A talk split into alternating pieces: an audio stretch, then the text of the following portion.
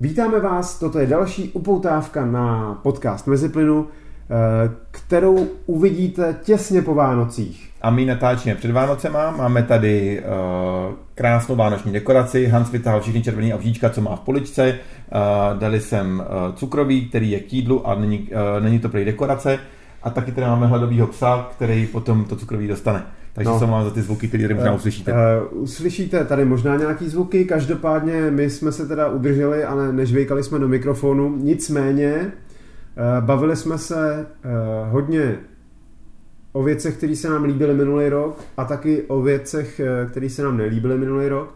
Nelíbilo se nám, kolik nás opustilo zajímavých lidí ze světa motorismu, takže jsme se si na ně zavzpomínali. Uh, no je to a... takový letem světem, uh, letem světem o nových autech, eh, který mm. si Han zapamatoval. Je to o pár nekrolozích, který jsem já musel napsat.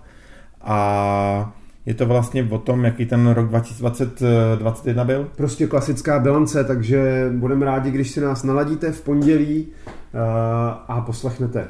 A zavzpomínáte společně s námi. Tak jo, tak si užijte Vánoce, bacha na kosti v Kaprovi, bacha na ledovky, protože to vypadá, že to zvlášť dneska trošku klouže a uvidíme se. A víte co? Pochlupte se s tím, jaký jste dostali vánoční dárky, protože to by mohla být jako dobrá, uh, to by mohla být dobrá inspirace pro nějaký další podcast. My jsme se mm-hmm. vánoční dárky mm-hmm. už probírali, mm-hmm. ale vaše jako pochlubení se by mohlo být naprosto v pořádku. Napište nám. Díky, mějte se. Ahoj, hezký svátky.